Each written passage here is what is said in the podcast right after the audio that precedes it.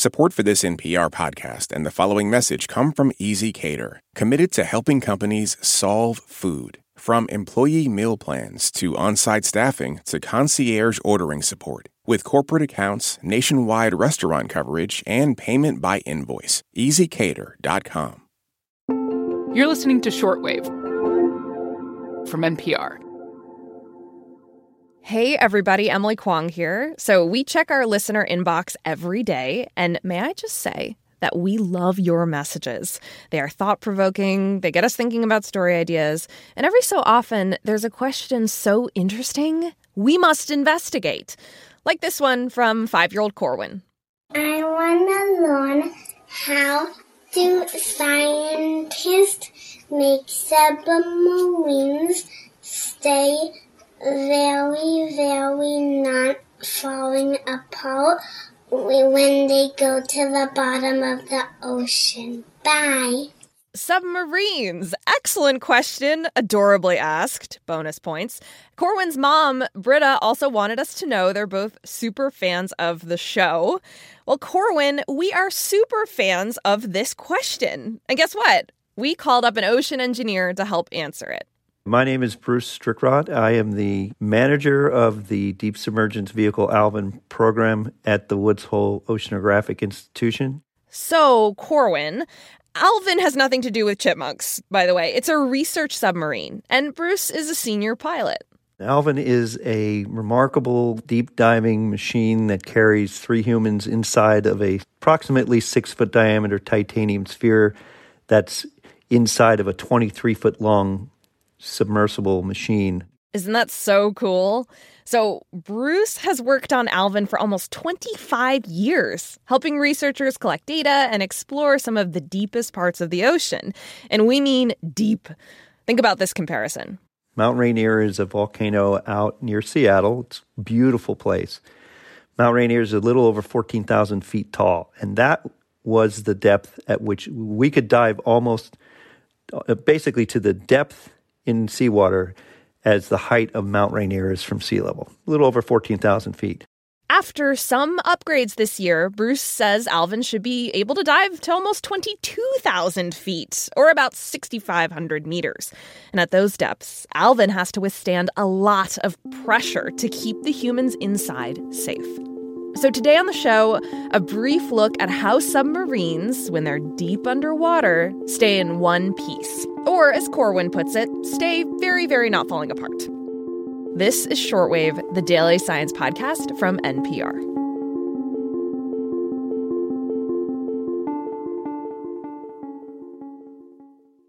This message comes from NPR sponsor Comcast Business. Is it possible to get business internet you can really rely on? It is with Comcast Business, keeping businesses of all kinds up and running with a network powered by 99.9% reliability. Plus, advanced security to help outsmart threats to your data, and 24 7 customer support to help anytime. With Comcast Business, reliable business internet isn't just possible, it's happening. Restrictions apply, actual speeds vary.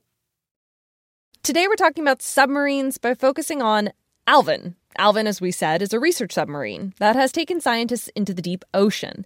And it looks like a tiny underwater ship. So, way smaller than the giant cylinder like submarines you might see in the Navy, but similar to them because there's some fundamental engineering principles at work keeping Alvin and other submarines safe underwater. So, first, how much pressure is Alvin under? Let's say 22,000 feet below the ocean surface. Every square inch of Alvin's surface has over almost 10,000 pounds of force applied to it. Which is a lot of pressure. And here's another way to think about it. Bruce calculated the amount of pressure that Alvin's hatch, so just its door, is under, and he came up with around 4 million pounds. And that really was a number that was a little bit astounding to me. So I started figuring out how many 747s are parked on top of that 21 inch disc that, that is our hatch. And the pressure, he calculated, is equal to four 747 planes stacked on top of that hatch. So you may be wondering what's keeping Alvin and the other people inside from getting crushed under all that pressure? Well, there's a lot of engineering at work. But Bruce says it's largely because of a part of the submarine called the pressure hull. That's the capsule everyone sits safely in, keeping the pressure inside equal to the pressure level at the surface.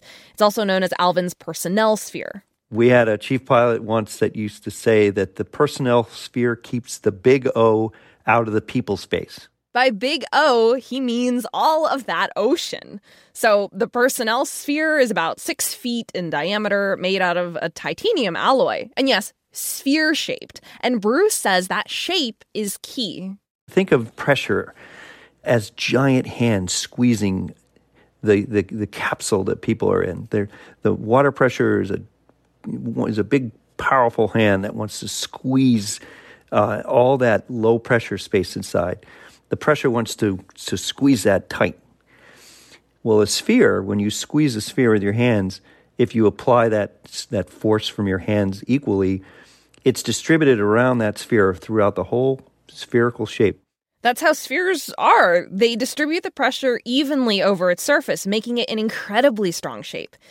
You might be thinking, though, what about those big Navy submarines shaped like a tube?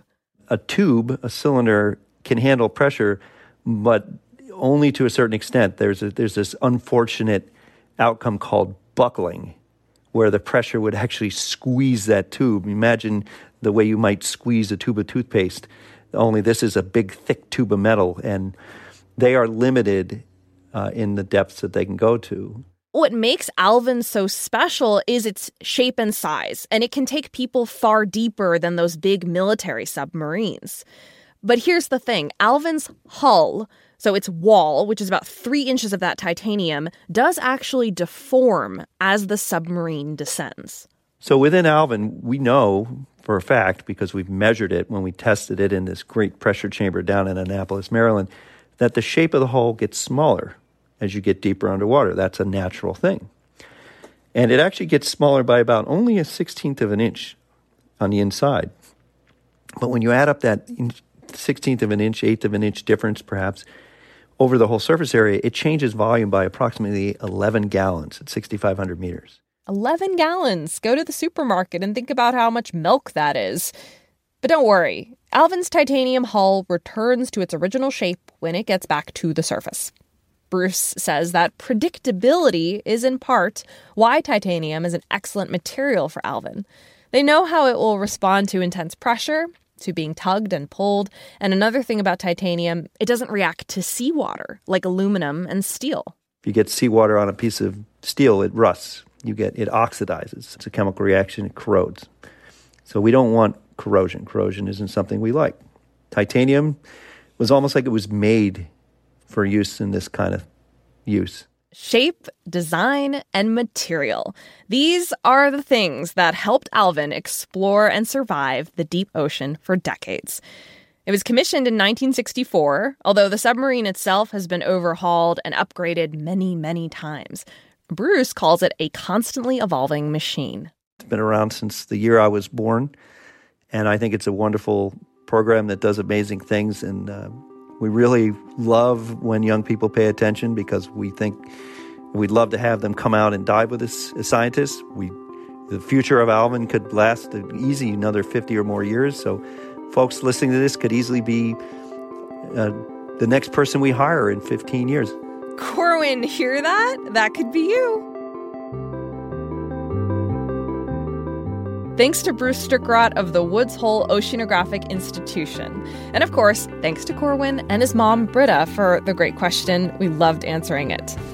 Have any questions you're curious about? Send us an email at shortwave at npr.org.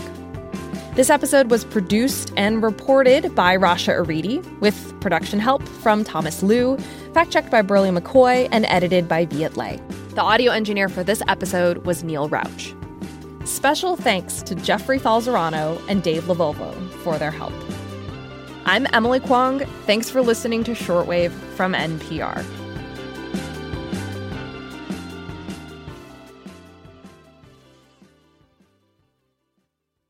This message comes from NPR sponsor ShipBob. E commerce logistics making you question why you started your business? Time to outsource fulfillment to the experts over at ShipBob. Get a free quote at shipbob.com. ShipBob. It's an election year, and a long one at that. So you're going to hear a lot of spin from the campaigns and their surrogates. Well, Here and Now Anytime is your source this election season for coverage that means something. Explore the issues, hear from voters, and find solutions on Here and Now Anytime, a podcast from NPR and WBUR.